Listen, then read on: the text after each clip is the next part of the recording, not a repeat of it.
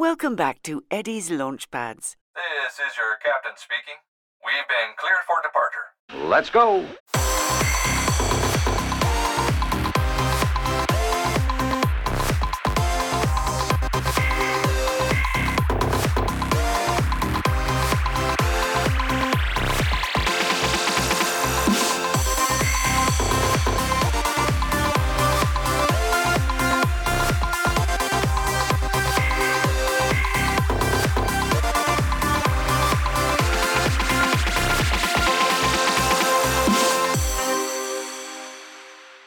Stand by for action. Well, here we are again, folks. It's Dogsthorpe Infant Schools podcast for parents, teachers, and schools. Eddie's launch pads. Eddie is here. He's sitting down at my feet and he's looking up at me saying, Isn't it time for lunch yet? Well, it's not, Eddie. So you're going to have to sit there for a little while because we've got a wonderful guest for our listeners to listen to. Her name is Louise Selby, and I'm going to let her explain what she does. Hello. Yeah, it's really, really exciting to be here. I've listened into a few of your podcasts and they're just fantastic. So, hello, everyone, and thank you for inviting me on. Louise, you do some wonderful work. I, I first saw your work on social media, and you offer support for parents and teachers when it comes to working with children with learning disabilities, don't you?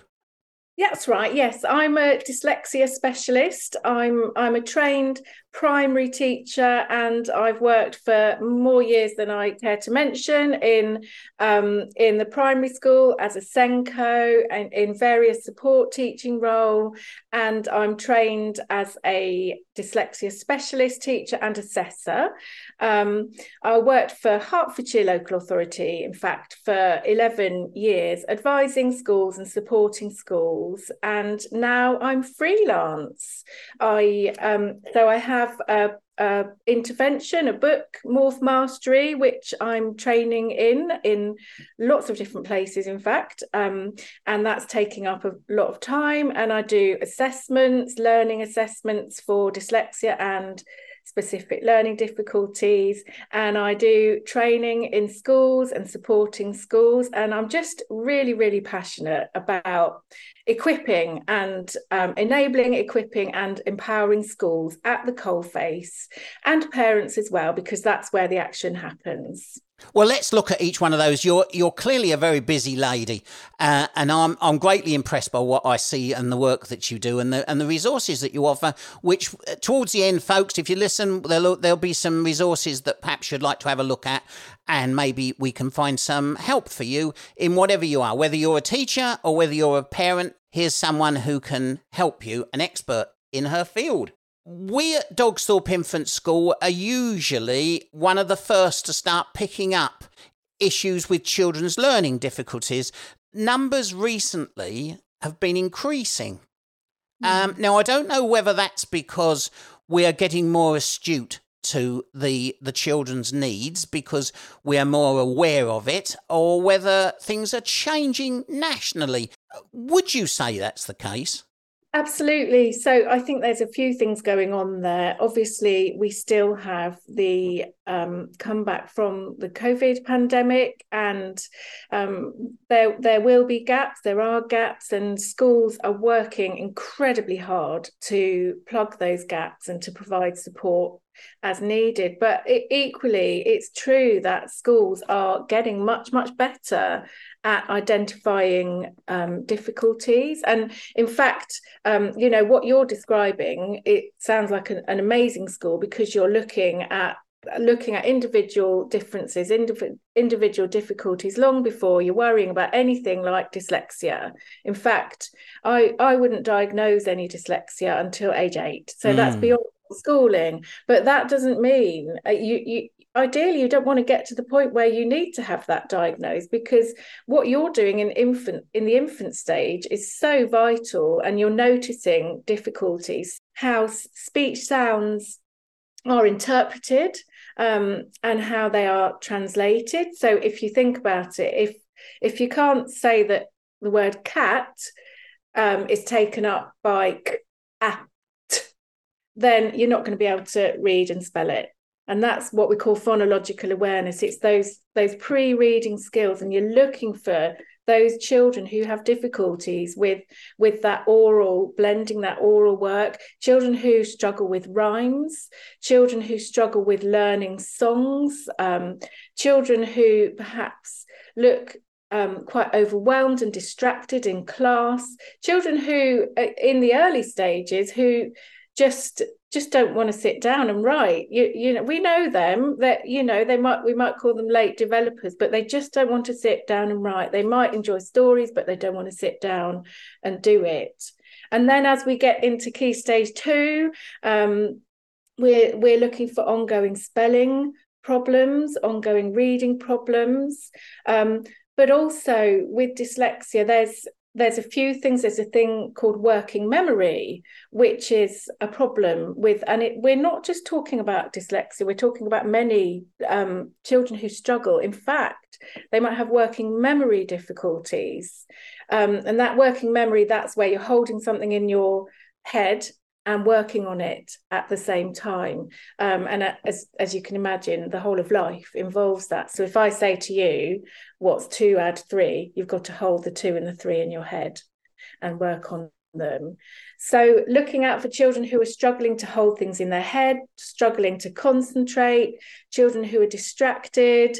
Sometimes we mistake that possible behavioral um, problem or um, social emotional problem. Sometimes they're just struggling with their working memory, and those are things to look out for too. Then, as we get to secondary school, you, you know, sometimes these students have learned how to read, but they're just slow. And so often I have students come to me, maybe age 13, 12, and they can read they they they can write but they're really really tired and they're slow and they struggle with instructions and they struggle with the amount of learning because they haven't got that fluency. So those are things to look out for. Mm. when it comes to planning what sort of advice can you offer on that score?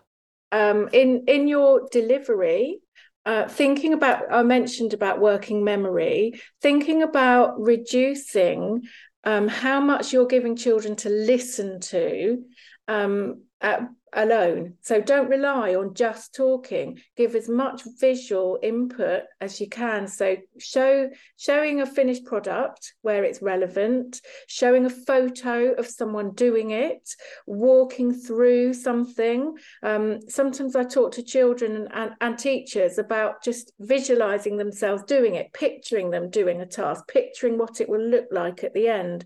That instantly reduces the working memory load instructions giving them step by step. And you know i'm a teacher and i'm the worst at this. Uh, but teachers just love to talk and they want their children to learn a, a lot don't they? Mm. but they're not going to learn if if the if instructions are given too quickly. Other things like um sim- simple things like copying from the board. It's, your children with dyslexia with literacy difficulties find that immensely hard so just giving them the text by by their side or even having to read from the board that can be incredibly difficult. Um, some children find and this isn't actually part of dyslexia but some children do have visual difficulties and they struggle to see black on white. And it's really easy to make that change to change the interactive whiteboard to change um, as, as much to use pastel paper where you can. And and and looking at your slides looking at what you have for them to look at is really important. I mean i talk a lot about editing editing in learning because because writing is is a big issue. And so so many parts of learning are about editing. And i talk about focusing on not on the product but the process and and and teaching the children to focus on the process rather than the finished product and taking it away from marking for spellings all the time and looking at spellings because for your dyslexic child that's really really challenging um, and it can be quite demoralizing as well um, and also with reading um, i mean i i I'll never forget assessing a young man. He was 15 actually, but he said to me, uh, I don't like reading. I was asked to read aloud by a teacher, and ever since I've hated it because he was so traumatized by that mm. simple thing being asked to read aloud. It can be extremely traumatic for these children. Other things like your learning environment, so having um, everything labeled really clearly so children can access what they want. I have um, a, a, lot of resort have a look on my website um, have a look on on my my blogs as well because i always give away freebies with my blogs and with my newsletters but i always talk about writing mats and you can easily make a writing mat. It's it's really just um, somewhere for the child to write on the inside. It's a landscape A, A4 piece of paper, somewhere for the child to write inside, and then the words that they need on either side. So they haven't got to go and look it up in a dictionary, it's right there. Even better if the child can choose what words they think they need for that piece of writing, because that promotes independence. Um, and and the other thing I often talk about, and I know this is a buzzword in education, um, but it's so important for dyslexia, and that's metacognition. And when we talk about metacognition, we're talking about understanding how we learn. it's as simple as that understanding and talking about how we learn and this is something actually that parents can do at home as well because you haven't got you haven't got to write um, it's talking about what you're doing um, and at a very at, at your stage at infant school you can start this you can start metacognition. And again I, there's some free resources on this on my recent blog posts so do have a look. Mm. um, but things like um, stopping and checking um, how are you doing with this task? Just as simple as that you're teaching metacognition um, before you start the task just talking about what do you need for this task rather than saying go and get a pencil. So i'm talking about four year olds here you know go and get your pencil say right we're going to write. What do you think we need for this task? This sounds very basic but uh, if you start at the really early stages of encouraging children to think about their own learning they are much more engaged and they take it in much more and I'm, I'm guessing a lot of the stuff that you're talking about, about metacognition, all that stuff, I, I'm guessing that parents can do that as well. Yeah, definitely, definitely. Talking about learning and how we're learning, and just remember that phrase that the the the product is the process. So you're not you're not looking for a, a beautiful piece of writing with correct spelling. We we well we of course we do want that um, but actually what we want is for the child to be learning through the process because every learning task is set for a reason for them to learn something not for them to produce something mm. and so parents can absolutely talk about learning and that's just as valid as producing uh, uh, i mean i've got i've got son he's in year six and it's sometimes challenging to get him to actually produce the piece of homework that he's got to hand in but where we can talk about things do things differently and I think remembering with reading at home that for, for reading a book for a child, it, it's a multi-sensory experience. Actually, it's mm. not just uh, you know, it's not just reading; it's looking at the pictures, it's yeah. turning the pages, and Absolutely. to do together. And parents who sometimes parents don't have great literacy skills themselves and they're they're concerned about how they're going to support their child. But i think you know to take the pressure off you if you're listening mm. in and that's you the the book that the child brings home should be one that they can read to you. And don't worry let them teach you. Children love that. Let let them read to you. Let them share a book. And looking at a book and talking about the pictures that really develops their comprehension skills talking about what would happen next making mm. up your own stories at home mm. so talking about maybe you, if you've looked at a book you want to make up something that's similar but different or making up stories about um, i don't know my son son and I once made up a story about about the snails that were get, getting married on the way to school because it had been raining and there were a lot of snails on the path. That kind of thing just talking and, and don't please don't be worried about your own skills. You you don't have to be an expert reader no, and writer absolutely. your child. You just have to give them time and love and support. And children actually love it if you say actually i, I don't know that. Can you tell me? They love that. Um, so yeah definitely mm. every day five minutes or, or more just sharing a book is fantastic Well, there we are, parents. There's there's some encouragement for you. Um, and of and of course for you as well, all you parents, if there's if you want to go and have a look at Louise's website, there may be some things on there for you. There would be some things on there for parents as well, wouldn't there?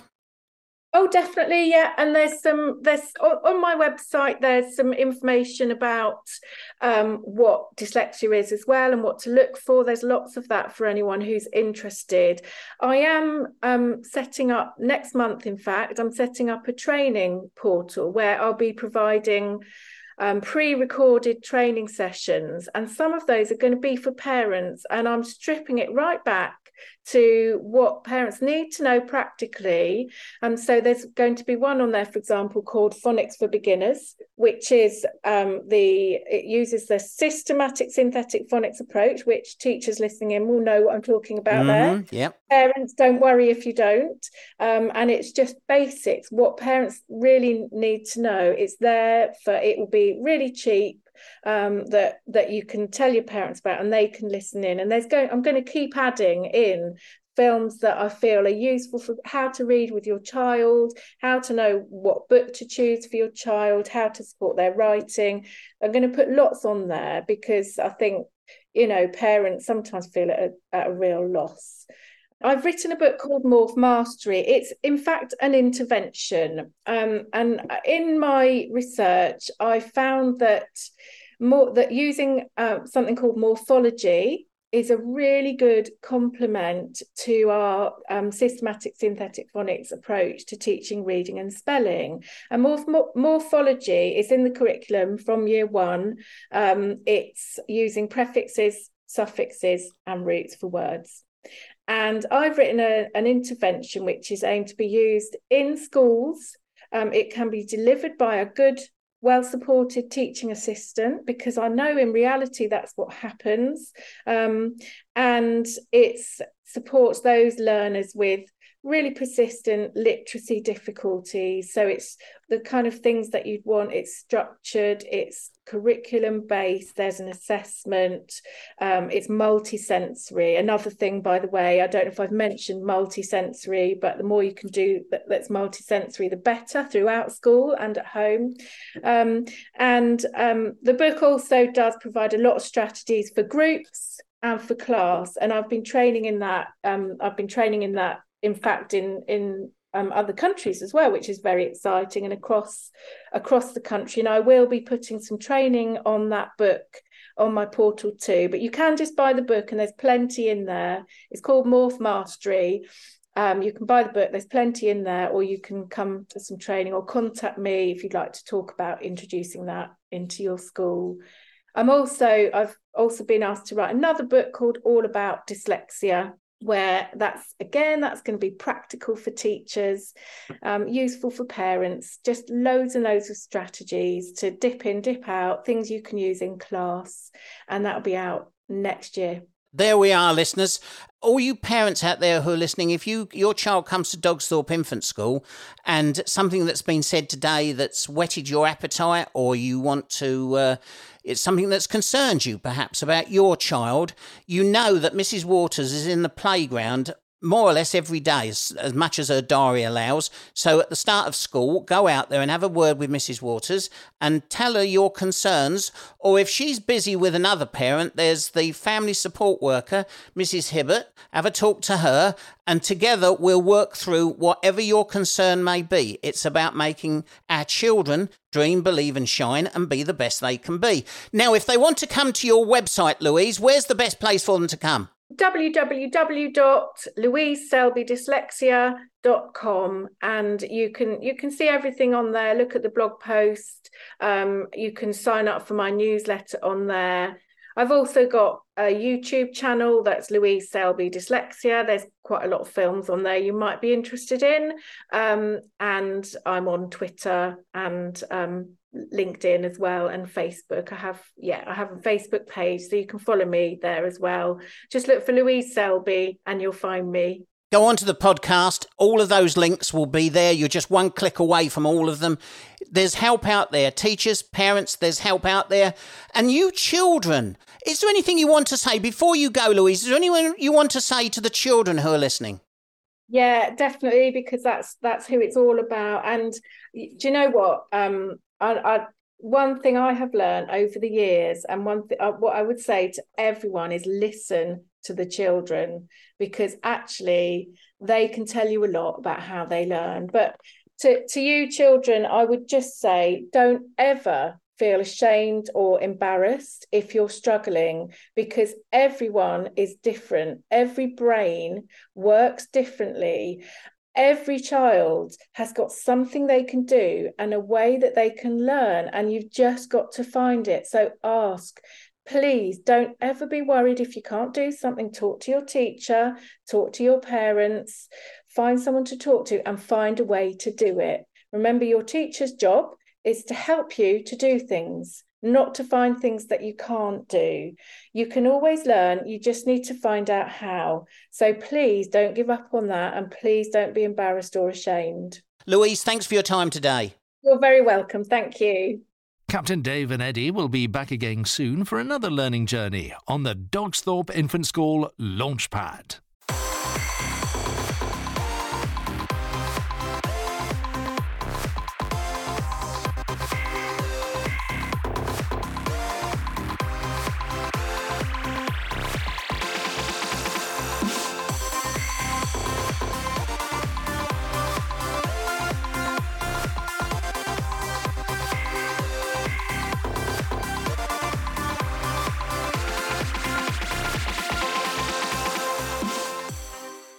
This podcast is brought to you by Eddie Edster, the Dogsthorpe Infant School Wellbeing Dog. Part of the Hampton Academies Trust. It's the school where stars go to dream, believe, and shine.